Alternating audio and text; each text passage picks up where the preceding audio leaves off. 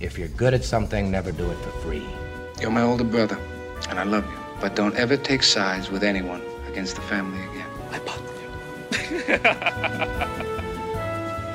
you. Welcome back. We are the Film Drifters. Our show provides film and TV reviews from four friends that make, watch, and love movies. And today I have one of those friends joining me. Kat Loznikova is back. Welcome back.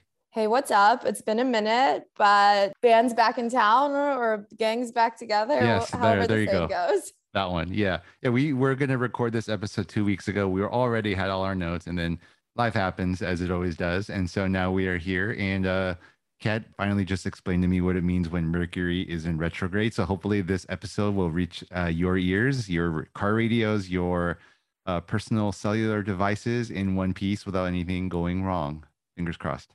And pause. And pause. Pause, like animal pause, pause like oh. like your pet's paws. Cross those. okay. Nice one, Kat. Just kidding. All right. So today, very excited. We are reviewing two films that hit theaters in April. The first one is The Unbearable Weight of Massive Talent, starring Nicolas Cage and Nicolas Cage and Demi Moore in a little cameo, but we'll talk about that a little bit later. And also, we will be reviewing the film The Northman, starring Alexander Skarsgård, which was a very uh, interesting film. So I can't wait to hear what Kat has to say about these movies. But first things hey, first. Hey, Myron, before we get to the rundown, mm, yes. I have a question for you. Yeah. yeah. You did mention that these movies hit the theaters. Did mm-hmm. you see them in theaters? I saw both of them in theaters, yes. How was your movie going experience? Any anything to note? How's the public? Are you happy to be back in the theater? What? Oh, I am very happy to be back. Um, I watched Unbearable Weight of Massive Talent with my wife. It, it, was my birthday, and that was the movie that I chose to see. She was like, she was like offering to take me to like you know the Laugh Factory or even go to a concert. I'm just like, I want to watch this movie. She was like, all right. A cheap date. So yeah, I watched it with her. It was a packed house. Everyone was laughing, had a good time. Northman was a little weird. Um, I saw it in the middle of the day during like my lunch break. I snuck out and uh, watched it in a almost empty theater, and, and that was a little odd. But I mean, neither in neither case was it a bad experience. What about you? I am having really bizarro experiences going back to the theaters. It's like I don't know if it's like post pandemic and people don't know how to be around each other anymore, or maybe uh-huh. I'm just going at weird times. Uh, during one of the films, uh, while and I usually sit back row, and the way that my movie theater is set up is that you enter the theater from the back of the house. Okay. And then you pack in. So I usually sit in the back row. And there was a man just standing behind me for the entirety of the trailers that ran. And that when the movie started, he went to sit down. And during that time, it's like my mind is racing. I can't even calm down. I'm like, what is going on? Like, why is he just standing behind directly me? behind you? Yeah, like directly behind me, arms crossed, That's just so watching the trailers standing up. And then during another one of the films, the guy sat down next to me because someone was in his seat. He brought a massive popcorn maybe an hour in, he decides to go to the bathroom, gets up, and his entire pop bucket just like dumps into my lap, and he just kind of like walks off. So that's been my experience. Um, I don't know. It's it's been interesting. Now you're in Santa Monica, right? Yeah. So w- which theater is this exactly, so I know to avoid it? um, it's AMC. I believe it's seven on the Promenade. Oh, okay. Yeah, yeah, yeah. I know that one well, actually. I think I watched Black Hawk Down there back in the day. But uh, yeah, I mean, you get some interesting characters out there on the promenade, right? It's sure very that... interesting. And I usually go to a matinee hoping to be, um, yeah, you know, like the rush. Yeah. And there they are. Also, what are you thinking of the amount of trailers that are just running? Mm, I love trailers, but when they're attached, when there's like 25 minutes of trailers attached to a three hour Batman movie, it, it gets a little so you you go into the theater at like 10 o'clock and then you get home at like 2 right it's totally crazy. it's yeah. weird like i love trailers as well and it used to be such a great experience going um to see them and now like nothing it's like it's just too much and like yeah. the movies that are um in the trailers are really are really bizarre i don't know yeah, i'm not excited about anything like watching those trailers, I'm not excited for anything truly. And I know we've talked about the movie Nope coming out, like based yeah. on the poster. And I was like, yeah, I don't think it's gonna be it's the one I'm gonna see. It's still not gonna be the one I see. I've seen that trailer so much. I do not need to see it. Okay. Okay. But you well, do want to see it. Absolutely. Jordan Peele might be my number one favorite filmmaker right now. Hmm. Like realistically. Yeah. Okay. But uh yeah, you know what's funny is there are all these trailers coming out, but it feels like there's not enough movies coming out. So it makes me just ask the question.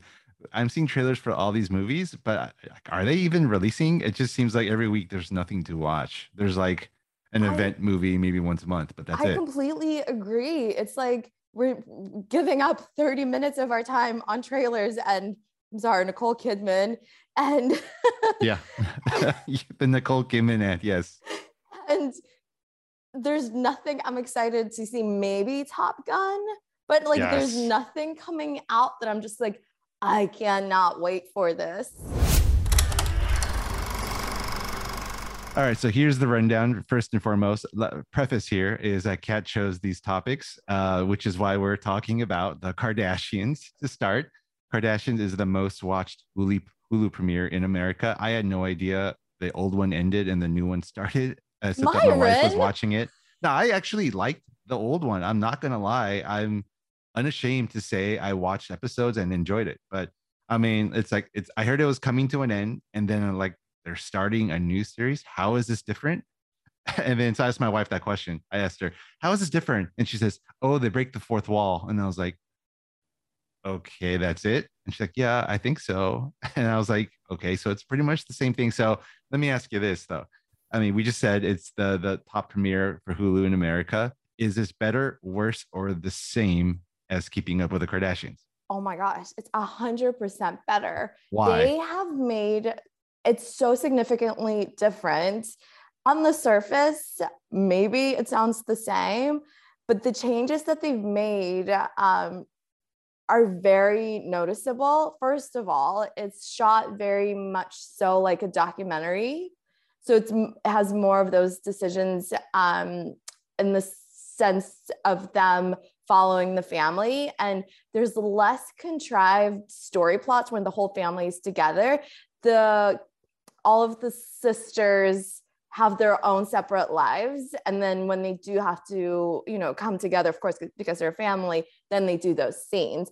And there's a lot more interesting info that comes out that's more appropriate for the times it used to be we had to wait like almost a year to watch these yeah, episodes it seems newer because travis barker I, I noticed is coming up quite a bit yeah not only is he coming up we just watched his proposal and you know they just got married what like yesterday or two days ago so it's yeah. it's very it makes the watching experience so much better because you're able to see these stories unfold more in depth and more in real time. Yeah. Our show, our podcast needs to be more like the new Kardashians. Meaning we, we got we just gotta get get shit out faster, man. Like I, I love our, our convos, but it just comes out so damn late. It's like keeping up with the Kardashians. We're gonna be like the new Kardashians. That, that's we're we definitely the new. We're gonna be keeping up yeah. with the yeah. film drifters. Yeah. but you're not watching. Uh, as of now, uh, it's hard for me to watch anything. I, I you should give an episode a go, and then we can regroup and see if you think that it's well you I'm, deserve that it's like a t- top watch premiere so, or show on Hulu right now because it is pretty great and I'm willing to die on this hill. So come for me, Kardashian yeah. haters. I am more than willing to give the show some of my time. Um, here's what my life is like right now my wife and I have been talking about watching the same movie for like about the last week and a half, which is the the Channing Tatum Sandra Bullock movie. But every night we both fall asleep at like 9 p.m. and just don't get to watch anything. But number one on my list is that Sandra Bullock movie. Number two on my list is Bling Empire season two. Must I watched that. You did? I thought it was interesting. I know it's not yeah. on our outline. Season, I know season one was good. Season one was I loved good. It I thought season two kind of ends abruptly and I wanted to see more. Yeah. Um, and there's certain characters that are starting to play kind of shady and for cameras, maybe just for more yeah. drama and forced time. Yeah. But I'm obsessed. It's like I it's so bad that it's so good. Like I can't get enough of it. Like it's the perfect show to put like your brain on the shelf, disconnect, and just kind of like not think about anything for a minute. I love so, it. I felt deeply betrayed. I walked in a room and uh, she was watching it. And I was like, What are you watching? And she's like, Oh, I'm on watching Bling Empire season two. And I was like, What episode are you on? She said, Six. I'm like, Six. it, it, felt like she cheated on me. It's like, How dare you watch this without me? And like, yeah, it, it was funny. She was like cracking up about it. But yeah, I, I just, it's like marital infidelity when you are supposed to watch something with your person and they just go on and finish the whole damn season without you. I'm yep. still bitter about that. I'm not way. married, but I'm I'm pretty sure I'm yeah. familiar with the feeling. Yeah, I'm sure you know what what, it feels like. Feels yeah. all right, all right. Tangent, tangent after tangent, but uh jumping back on course here. We have a Barbie movie coming out, which uh, you sent me a link for, and I am so excited about it. Greta Gerwig, who directed Little Women as well as Lady Bird, two amazing films starring Margot Robbie as Barbie, Ryan Gosling as Ken, with a few appearances apparently with uh, by Simu Liu and uh, many others. I am so stoked about this. Like Gosling has been walking around with beach blonde hair. Uh, we the the link you sent me had a photo from the set, and it just looked totally barbitized, Barbieitized. I don't know what what you would what you would call it, but the production design looks amazing, and they're hinting at the fact that there's more than meets the eye here. It's not so uh, two dimensional. I wanted to get your take on this. Well, of course, we don't know yet what it's about. I wonder if they actually still have everything ironed out, you know, if they're like trying to maybe like keep it a secret, but maybe they're still trying to figure out what they want to do with yeah. it. Because one of the most accurate comments that I saw online mm-hmm. as theorizing what you, the plot of the movie would be is what's it like to be hot and white, which Barbie and Ken are. but um, I do think the choice of Margot Robbie to play Barbie is interesting because she does have a little bit of this like darkness, twistiness to her. You know, she played Tonya Harding and yeah. I, Tonya. Harley Quinn. Harley Quinn. Well. All a little twisted. So I hope she brings some of that I'm sure she will. And it has to be because otherwise it's just like, duh, Barbie, you know? So I hope there's just just some something dark behind that. Yeah, there has to be, right? I mean, it has because... to be. Yeah, because otherwise it's just like bubblegum. And I know uh Barbie girl will not be on the soundtrack. A very good thing. Um, I mean, you cannot make a movie celebrating what it's like to be, like you said, hot and white unless there are some serious, like, things that are some topics and issues that are going to be underneath the surface. Uh, I'm just excited to see what those will be. I um, hope it's better than what is it, Little Women? Because that I could not watch. I like Little Women, but Lady Bird my Lady number one great. movie of that year. Yeah, yeah. totally, yeah. totally. Um, so fingers crossed. Can't wait next year. Yep, next year. Cool. Yep, 2023. All right. You'll next. hear us review it in 2024. Yes, yes, very much. So until Myron gets his ass in gear, we, we just start getting this stuff out, guys. We, we, we just gotta get it out there. All right, Batman sequel, greenlit. What are two things that you want to see in this movie that you maybe did not see in the first one? Okay. I don't know anything about Batman, mm. but what I need to see is more of Zoe Kravitz and her makeup, which I'm sure we won't see because of the way they parted in the end of the film. I know we got kind of a hint of the Joker, maybe, maybe not, right? In the mm. end. Yeah. But God, I love the Batman so much that I hope they're able to top it because start to finish, it was perfect and it could have been a perfect standalone like the Joker with Joaquin Phoenix. I mm-hmm. am excited for the sequel. I hope maybe it's another dark, twisted serial killer story. I doubt it will be. Kat's um, wheelhouse. But just everything was on point and costumes i don't want it to go get super costumey super kitschy the way the other films have been i thought everything about this one with robert pattinson was just impeccable and yeah more of that and less real comic book Batman, I guess, is yeah. what I want to see. What are you excited to see? What are the two things? Because obviously, this is straight out of yeah. my wheelhouse. yeah, I, I, will have to say three things here. Okay. Um, three things I want to see is I want to see Rob Pattinson's Bruce Wayne have more of a role in the film. For me, I, I'm going to always compare it to the Christian Bale trilogy, but there was a reason why he would use the Bruce Wayne persona in order to you know achieve whatever he was trying to to get done. I want to see him now he, you know like in the in the batman he was a recluse. I want to see him kind of play up that personality and, and kind of see what rob pattinson how he would play the bruce wayne side because he was in a movie called cosmopolis where i felt like he he had this certain per- personality um some cockiness this idea of, of, kind of coming off a certain way but having more underneath the surface. I, I want to see him bring that to this part. So i want to see more of that. Number two um, i want to see the batman slash bruce wayne character be more active rather than just trying to follow what someone is doing but actually take strides to maybe even like you know circumvent or stop someone's actions because i didn't really see any of that he was always just one or two steps behind the joke uh, the riddler in the movie. At least that's that's what I felt. Number three, more Zoe Kravitz. Have to see more of her.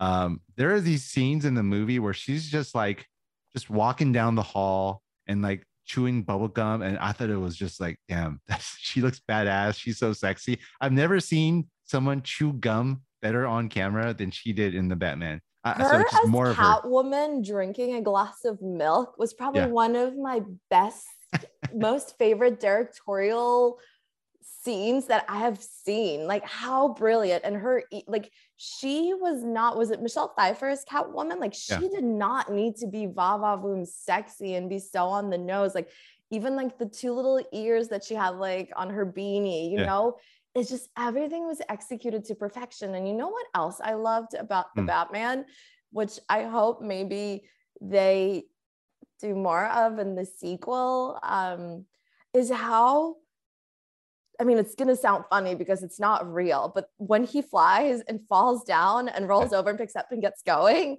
like I that was, was so it was so humane and like I want him to I loved seeing him as like a human being rather than like a superhero. And that's exactly what would happen if you were like as a human being swinging from building to building. You're just like roll over yeah. and just get up and walk off. It was just brilliant. Yeah so I need to see more of those decisions being made. And you know what else? One more, and I swear mm. I'm hmm. going to be done with my tangent. Yeah. I loved seeing the black eyeliner because we never saw that yeah. in any of the other Batman movies. Like, what a brilliant decision! Because once he puts the mask on, we never saw any of the other Batman actors. They was cut away to behind the head, and then they cut back. yeah, he's wearing. Yeah. He's, it's all black, and you just don't see it. But then, like, you know, he has to like black out his eyes. And yeah. It's just like those subtle stylistic decisions is what made me love the film so so much and it's so many things not being right there right on the nose again i actually like, think that yeah that was one of my favorite visuals in this movie when he takes off the mask with his hair all, all strewn out he looked like an anime character with the with it, it just looked amazing yeah and, and the fact that he's not this like hot christian bale character that he is kind of like just kind of like an emo Batman. Like I loved it. Like I loved everything about it. Hmm. All right. Last movie to talk about here before we get to our, our, our, actual main reviews is Elvis. Um, I saw this trailer in the theater and I got very excited for it. Everyone knows who Elvis is. Um, every movie that's dealt with him, in my opinion, has not been that great, at least the ones that I've seen. Um, having Tom Hanks in the trailer uh, is very interesting. Uh, he plays Elvis's manager, who we all we have all come to know as was a not a very nice, good or, or, a good person. Interesting. I'm very interested to see what he does with that character. But what was your take on this uh, on this trailer? And do you like Baz Luhrmann movies as a whole?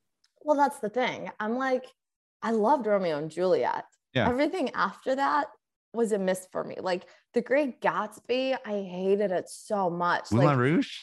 No, like no? to this day, I know we've talked uh, about Carey Mulligan before, and I was like, I can't. There's some sort of like dislike that I have towards the characters she plays because of her portrayal of Daisy in The Great Gatsby. It was just, it's so odd. Like I can't. She fell short. Yeah. It's just maybe she was the wrong person to play that. But again, I digress. So Romeo and Juliet, great. The rest, not so much. I do like his stylistic decisions um, and the way he executes his films. They're very much like him. So I like that. I like a director who's so recognizable for their style. I don't know if I'm excited to see this. It's weird because I am into Austin Butler as an actor, I guess, or as a character that we see on the red carpet, I guess, and I like his style.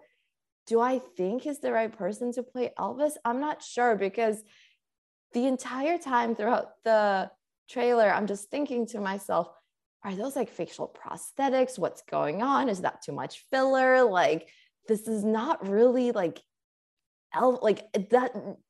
It's like someone playing Elvis. Like, I don't see that him as Elvis. And that's Does that why, make sense? Yeah, and that's why Elvis movies have generally not worked because he's such a larger than life character with such iconic songs and who moved and talked differently than anybody else so that someone playing him almost seems like a two-dimensional like caricature of Elvis. And so that's what it always comes off and that's kind of like what he's doing um you know, like Priscilla Presley. I mean, normally we when we see biopics about people, um, the actual people that lived in those persons' lives, they end up not liking the movie or being critical of it. But she loved it. Uh, I mean, you know, uh, I mean, we'll I don't know how to take that. But, I guess, yeah, yeah. Um, I know they all walked the red carpet together for the Met Gala. Um, yeah. The whole. Oh. Yeah. They did. they did. Yeah, all of them. Like, um, so I guess, yeah, I guess she loved it. But at the same time, I just don't know. What what are you thinking? Are you seeing this? Are you excited? Yeah, yeah, you you are. Okay. If I know that this movie is going to come to some streaming service three to four weeks after release, I will probably wait. Yeah. Yeah, that's how I feel. I don't like what what could they possibly tell us? In the you know in, I don't know.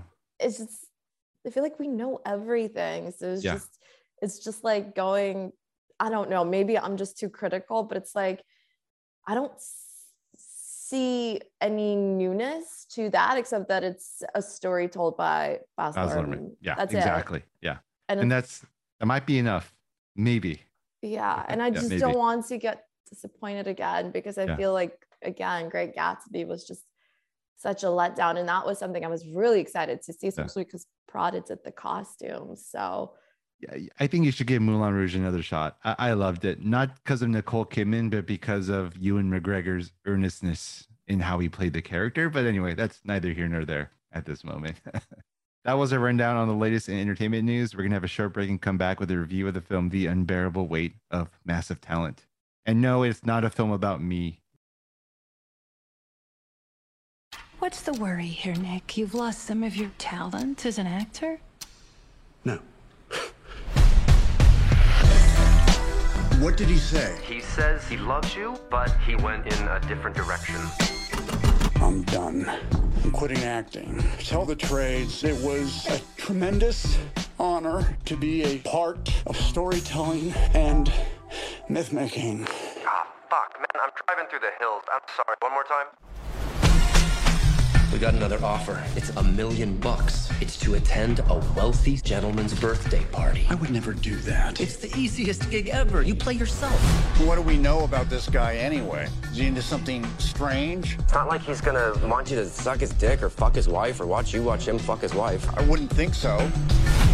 Welcome to Mallorca, Mr. Cage. The guy that owns this house, what's his name? Javi. Is Javi gonna want me to, uh... I am Javi. Nick Cage.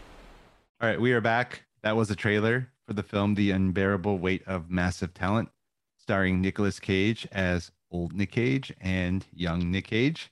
This is an action packed comedy with Nick Cage playing Nick Cage, channeling his iconic characters as he's caught between a super fan, played by Pedro Pascal, aka the Mandalorian, and a CIA agent, Tiffany Haddish. Now, Kat and I had a little uh, um, talk before we uh, filmed this, and uh, before she completely rips this movie apart, I'm going to tell you all why I enjoyed this so much. So Kat can feel like the the killjoy and the and the rain on the birthday party. So let me tell you why I like this movie. Um, I liked it because of the the undertones, the things that it was alluding to, the metaphor um, of how basically we have so much access to celebrities now, and we see more of their lives than ever before. And for the most part, these celebrities have embraced um, that opportunity to connect with their fans. But ironically, Nick Cage, who always had this larger than life personality, and we've heard about all these stories about him, how he went to like a K Town club, married a Korean girl, named his uh, kids Kal El, and, and all this stuff. But remarkably, he has avoided talk shows and kind of stayed out of the public eye. But here we have Nick Cage coming off of a, a, a critically acclaimed role uh, in where he played the lead in a movie called Pig he is now in the middle of a career resurgence, and I'm glad he got to make this movie. There's shades of adaptation. In adaptation, of course, uh, Charlie Kaufman wrote a movie about himself writing a book.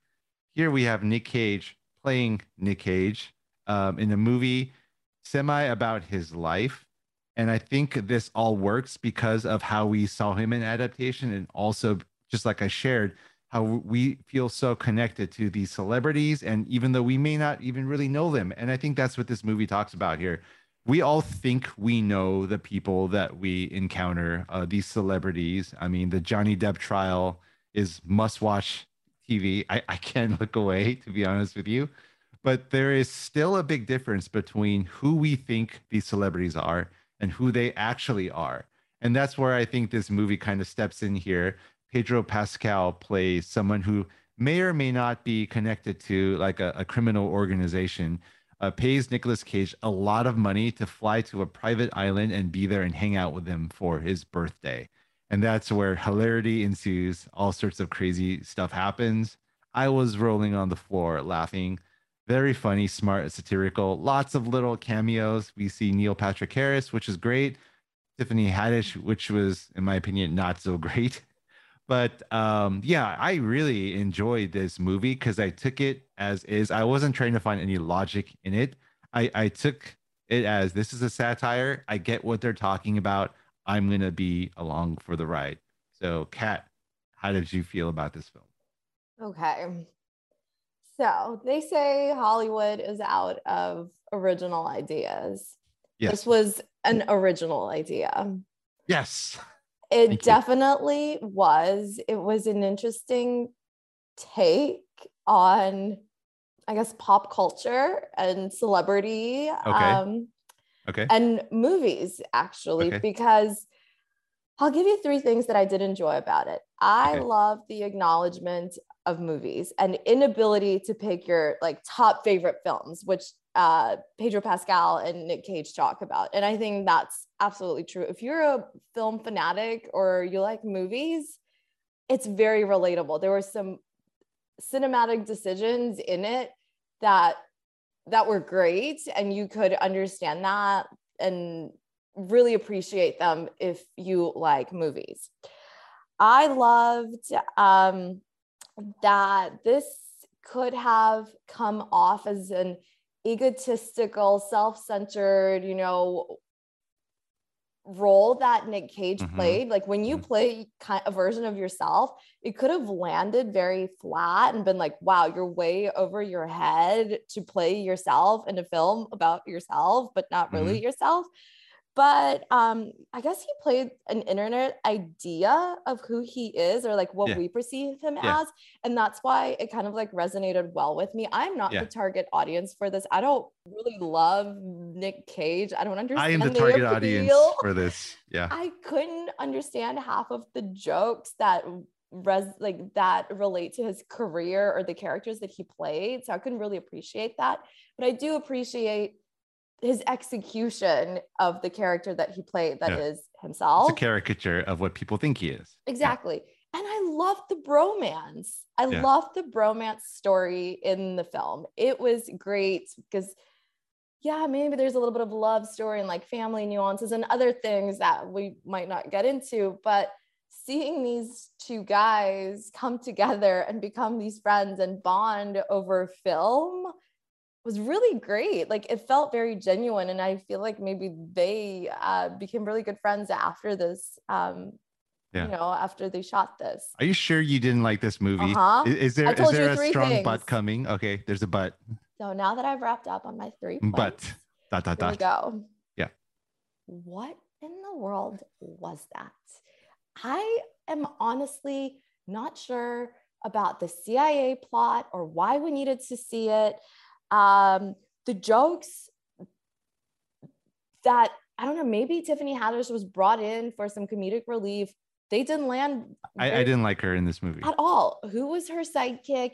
There's so many layers to this that don't make sense. Um, and then it's just it does become like multi-layered where we're watching a movie about a movie in a movie play characters played by characters and then like nick cage who plays himself then plays himself in another movie right? And then demi moore is in it and it's just like it was just too much and it seemed like a lot of ideas just thrown into a blender and spun out and this is what we got. I mean i have to give credit where credit is due um, again, it is an original idea, but it's not.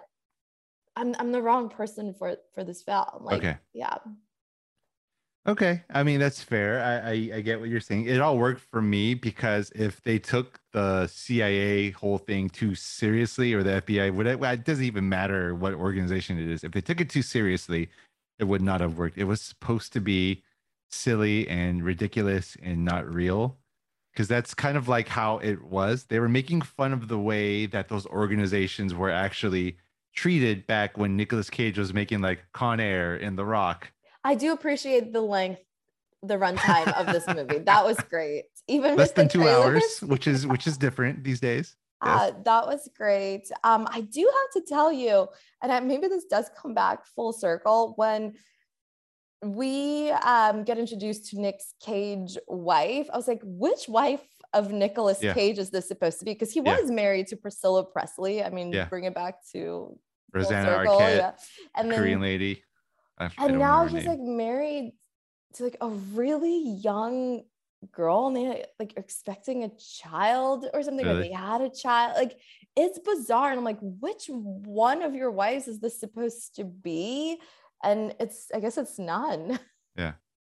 So. okay uh, but tell me this. There is a scene which normally i would roll my eyes when um the reason why a scene exists and the reason why it's funny is because two people take drugs and they're you know like off the deep end and experiencing just you know craziness. But in this movie it worked. My wife and i were rolling in the aisle laughing. Did you think this was funny or or no it was, did it feel forced? Fine, but there were some forced bits to it, like oh, like the when they're talking about like the two men watching them, and then the men are there again, and yeah, I don't know. There were parts to that small plot line that worked for me, and yes, maybe I was laughing at that because the concept of them doing those drugs and driving that car was I don't know, it's maybe funny. It doesn't sound funny while I recite it, but um, I don't know. Again, there's just like there are parts of it that were hit and there are parts of it that were missed for me. Yeah.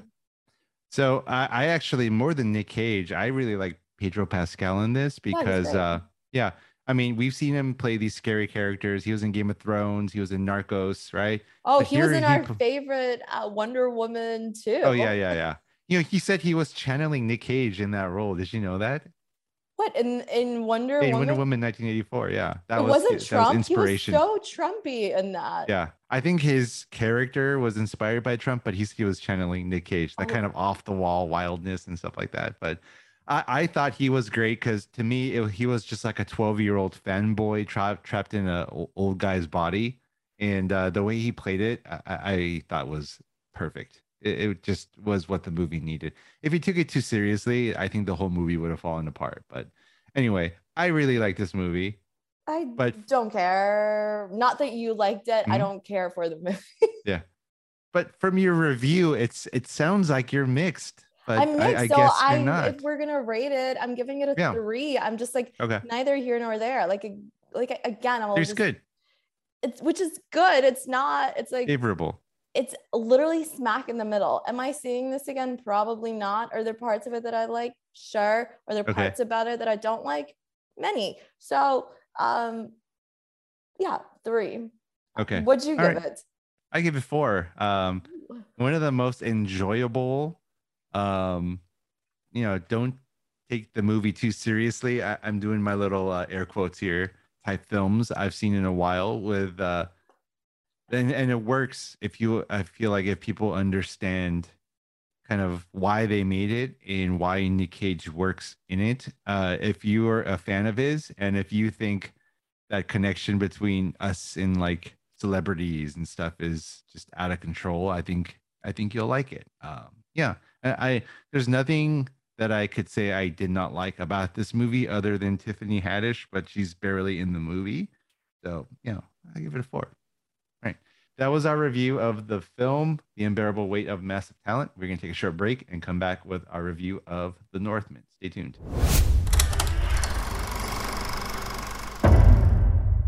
Fate has no mercy.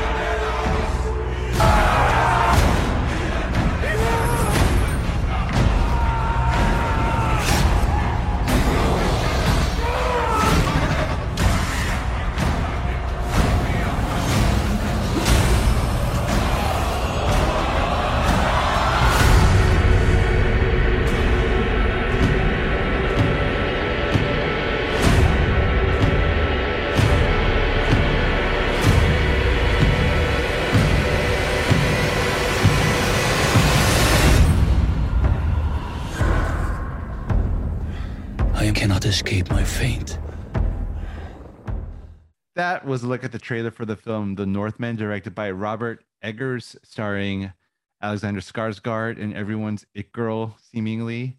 Not mine. I just forgot her name. Nicole Anya Kidman. Taylor Joy. Oh, my Anya Taylor Joy. Anya Taylor Joy. Swoon. Nikki Kidd. Not so sure. Who is Nikki Kid. Nicole Kidman. Oh, I've never heard her call Nikki Kid in my entire life. She is like not a kid anymore. Definitely not a kid. Anyway, But she's right, so Kid this- Man. yes. Kid man. Yes, not kid. Nikki She's Kid. grown up. She went from a kid boy to a kid man. All right, we're digress. yes, definitely digressing here. All right. From visionary director Robert Eggers, who directed a movie called The Lighthouse, as well as The Witch, comes The Northman, an action filled epic that follows a young Viking prince on his quest to avenge his father's murder. So, you watched this before I did. Um, you said this there was a lot to digest here, and also looked at other sources, including podcasts and internet stuff, to kind of inform what you thought about this movie. So let us dive into your brain and uh, figure out what you thought about this film. Okay, so walking into it, I wasn't sure what to expect, but very quickly, we are told exactly what this film is going to be about, and it's revenge. Um, it's a story that we're all familiar with.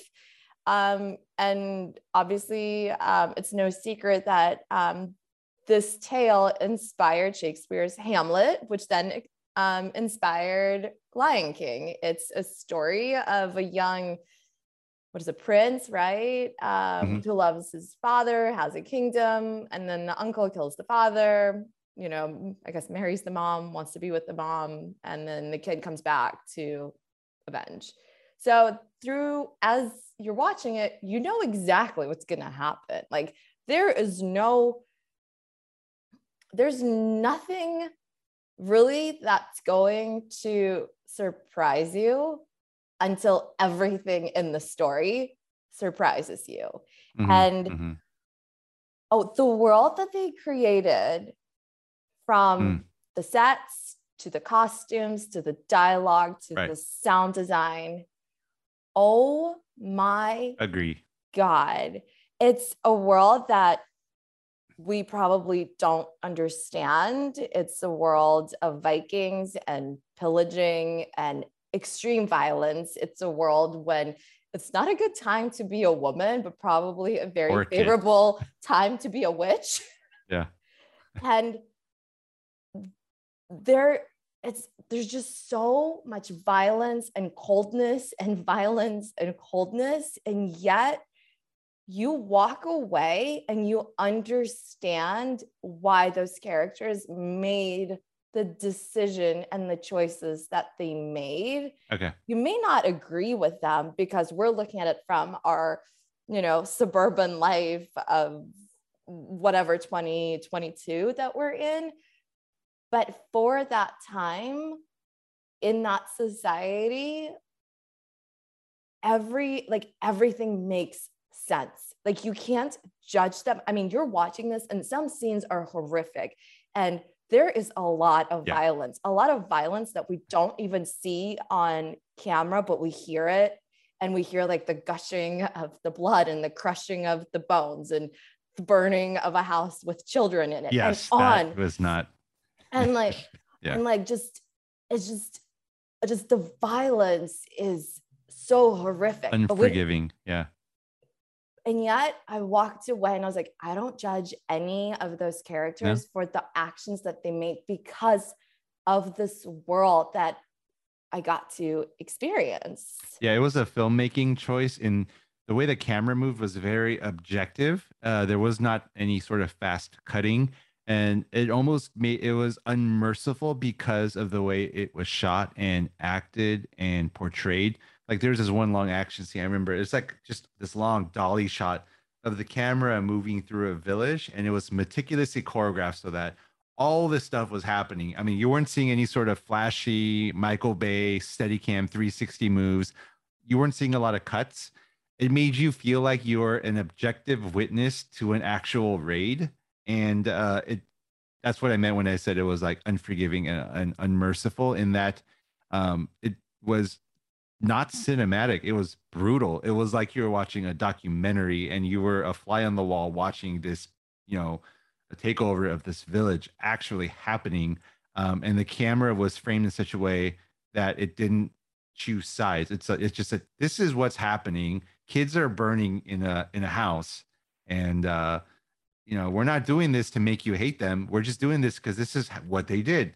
And uh, just the way it was shot was, I think, a great choice and it was masterful directing um, especially in that opening scene anyway back to what you were saying oh no i think it's all everything you said is just like right on point because that scene is something that does stand out to me as well mm-hmm. i mean just the choreography of it all was so meticulous and they couldn't miss a beat. Otherwise you you know it would just be back to one. yeah. yeah exactly. And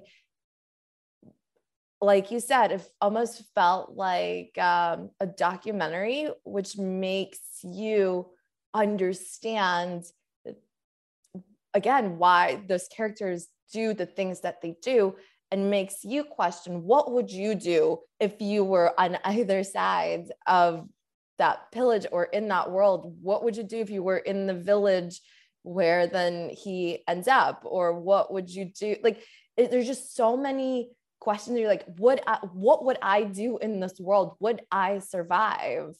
And i absolutely loved it. And i i think it's so interesting how in that world that we see what was it like 800 something the year 800 um something i can't remember but yeah. um like it's such a bad time to be a woman. You're just, you're, and like, it's, I guess it's just even a bad time to be alive because yeah, life doesn't much. even have value. Like they just, you know, like um, in the end, we see this horrific scene where this woman, this young girl is singing a song, and then they just like give her some drugs and then they stab her to death, a sacrificial lamb to go off with this like prince, I guess that, that was just murdered. And then there's a horse that was like gutted and and animals are actually a big part of uh of that world as well, where they're mm-hmm. like like we see so much of wolves and bears and ravens who are characters and horses that are characters. So it was very interesting to see that integration of like the animal kingdom alongside the vast nature of iceland that we see and alongside of men. Mm-hmm. and they're all kind of like on an even like i guess almost even playing field. Right right. So i'll tell you why i what i loved about this movie until it kind of churned and I was like really bummed out. Um, oh no. So this movie to me was masterful filmmaking. The story itself was a little bit black and white, a little bland, but that was okay because the directing and the way they told the story was so perfect. And even the whole like concept of what this movie is about, they tried to make it as simple and as black and white as possible. It's in the trailer, right? He says, "Avenge my father, rescue my mother, kill my uncle. That is what is repeated in his head over and over and over and over again. For, for him, this journey is very black and white until it turns very, very gray. And I love that idea. So for me, you know, this was a very, like I said, a black and white film, but it worked because I felt like the director was trying to make a very bold statement. In that, I thought this movie was about what we choose to believe based on limited information and how that drives us to do certain things.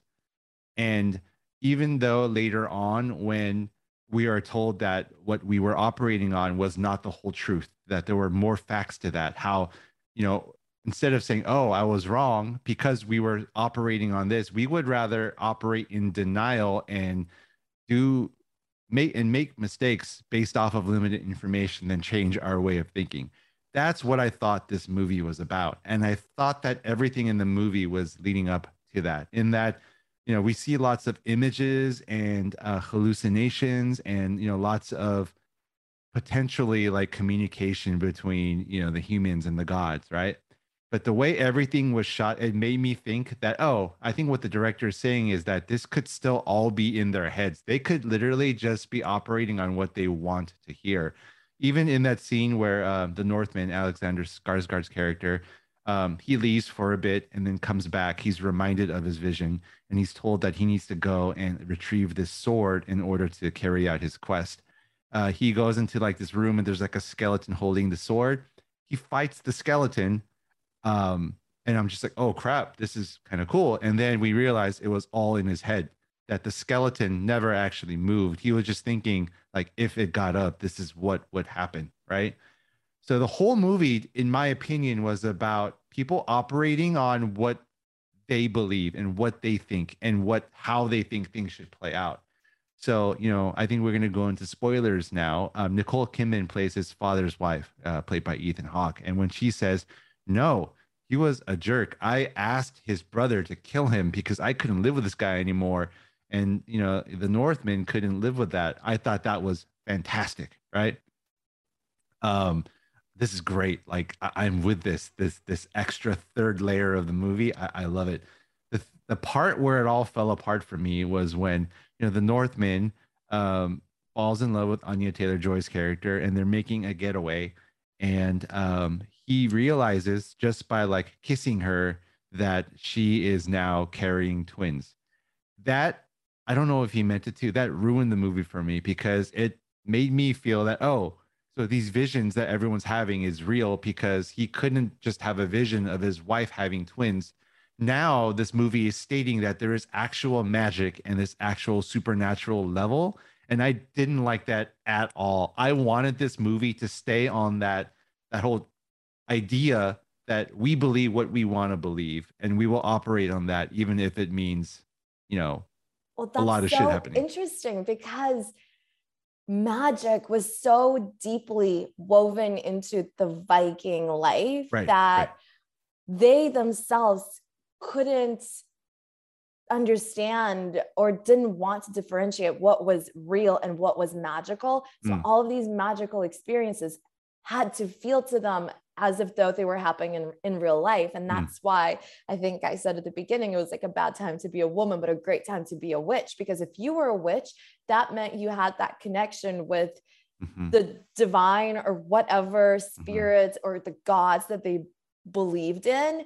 And that gave you more of ground to stand on in that world because whether you're tripping on drugs or you're hallucinating or you're seeing something, it all felt real. And I truly believe that the reason why it's woven into the story in such a way is so that we also can understand what a big part magic played in in the in their lives it's almost like religion but on a whole other level where it's part Mhm. of their reality like you could be having a trip and be like oh i you know we can like rationalize it but back then you know it was their reality um so i actually didn't mind it i Okay. did like when i walked down i was like okay that was weird but the more i sat with it i was like okay this is a world of such brutal violence there needed to be some sort of light and force hope. to dr- and hope and drive otherwise like why are they all killing each other and it had to be for something Mm-hmm. and maybe magic was one of those things So let me ask you this then: in Mm-hmm. this movie, is magic real or not real? okay it's twofold because i'm looking at this film again i don't want to say as like a documentary but this is a very this is as close of accuracy as we'll get to a viking movie True. where it's not like horns and like these costumes and this it's it's a pretty accurate portrayal of the world and they studied uh, the Viking history with very smart historians, I guess, to create this world. And to Vikings, magic was real. So, do I think in this film this magic is real? I think to every single character in the film, it is real. It is their reality.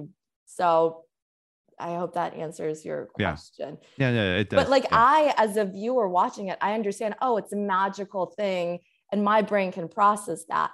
But I also understand that those characters couldn't. That was their reality, whether it's pillaging a village or fighting a skeleton or acting as a wolf and, you know, drinking this like milk or something and seeing um, ravens as some sort of representation of his a presence of his father like all of that is multi-layered and real it, you know uh, i again i feel like it's all on the even playing field Mm.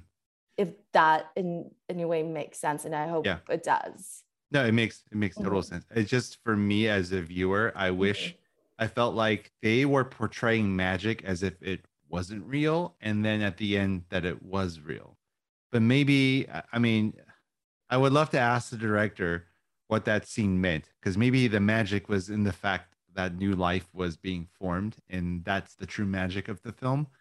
Um, yeah, uh, hard to hard to understand, but I was so stoked that like, oh, this is what the movie's about, and then I was like, wait, it's not about that. And then I was like, my foundation for how to interpret this movie was a little was a little shook. So yeah, that that was my only gripe with the film. Okay, I have to ask you a question back Mhm. to Nicole Kidman's character. I know you Mhm. called it out that line. She says, "Oh, your father was like this terrible person," and I was actually laughing when like your uncle carried me through. I wasn't screaming and crying. And um, do you think she was making that up for her Very own possibly. survival? Yeah. Or do you think that was like her reality? Did she actually marry his uncle out of love or out of self preservation? Yeah, and then she convinced herself to now believe mhm. this so that she could live with it. Uh, I that's it. Once again, I think that once again falls in line with what I thought the movie was about, in that we believe these truths in so that we can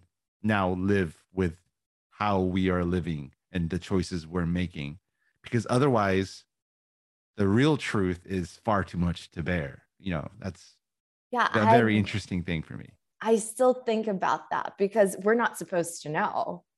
Like, I don't think we're supposed to know Mm. Yeah. which way, uh, like what her reasoning was for that. And the way- obviously, yeah, you no, go know, like obviously she had like her new family, her new children. She had to survive. Like everything is about survival in in that world, in that vast landscape of like Iceland, which we see in the end is like is an acting volcano, which, which Yeah. I also thought was an interesting color choice. Back to your black and white story, is that in the beginning we see um, Amleth, young Amleth, um, and the whole film is like almost kind of like gray and you know almost black and white and very muted. But we see him with this like little pop of red cloak, maybe he has in the beginning, just a little um, red in the opening. And then in the end, the entire screen is red with this like erupting volcano where Yeah. he's, you know, these two nude men are Yeah. fighting each other with this like Uh, magical sword. And then it's, we go from every decision was so thought out. It's it's it's a beautiful work of art. What this movie is. By the way, did you think in that last scene? I, I was just thinking, why are the, why are their penises not just flapping about in the silhouetted fight? I was like, there, what, there, has got to be some penises here, right? I was not thinking that. I Oh. was like, how are they just like sorry, I'm just- barefoot in this Uh, hot I- lava? I, was just thinking, where are the penises? they're they're they're fighting naked, and there are no penises flopping about in the silhouette. But that, that's what I was thinking. Anyway, Nope, just swords. all like an actual sword. I apparently am, am demented and, and need some help here, but that's where that's where my mind went. Like at least the ball sack, at least, in you know a slight outline of a. All right, Listen, we I'm didn't even see now. violence. We weren't going to see nudity. I'm pretty Yeah. sure. yeah, okay, all right. So that was our review of the film The Northman. Kat, what do you give it? Five stars. Uh, this is a perfect. Serious? Okay. Yeah, Oh, I am right. dead serious. This is a perfect movie. Again, you walk out of there and you're like, what is this that I just watched? This is like magic and Vikings and violence. And the longer you sit with it, the more you'll unpack it. It's just perfect A to B. It's it's beautiful. It's very well done. I will be rewatching this maybe a couple more times. What do you give it? I was at a four. I now have it at three and a half, just because I felt like for me, and this is just my total impartial view of the movie, is what I thought it was about was betrayed by one scene, which is a very awkward scene, which just kind of shifted all of a sudden. All of a sudden, our, our main character dives off a boat and swims back to the thing. It, it just all played very strained for me. Uh, But that's so, the uh, prophecy. yeah. He's gonna No, I- have to like he's I gonna like the have to movie. make a choice. Yeah. Like he was on this path of revenge and he almost walked away from it. And yet, Yeah. listen, that that was his fate. Once again it's like that idea like when you believe something you just it's really hard to believe something else and to let go yeah, of it Bjork told him he's gonna have to get back and be on his path. Like he got off his path, like he was going to go back and avenge his, uh, you know, father and Yeah. save his mother, kill his uncle.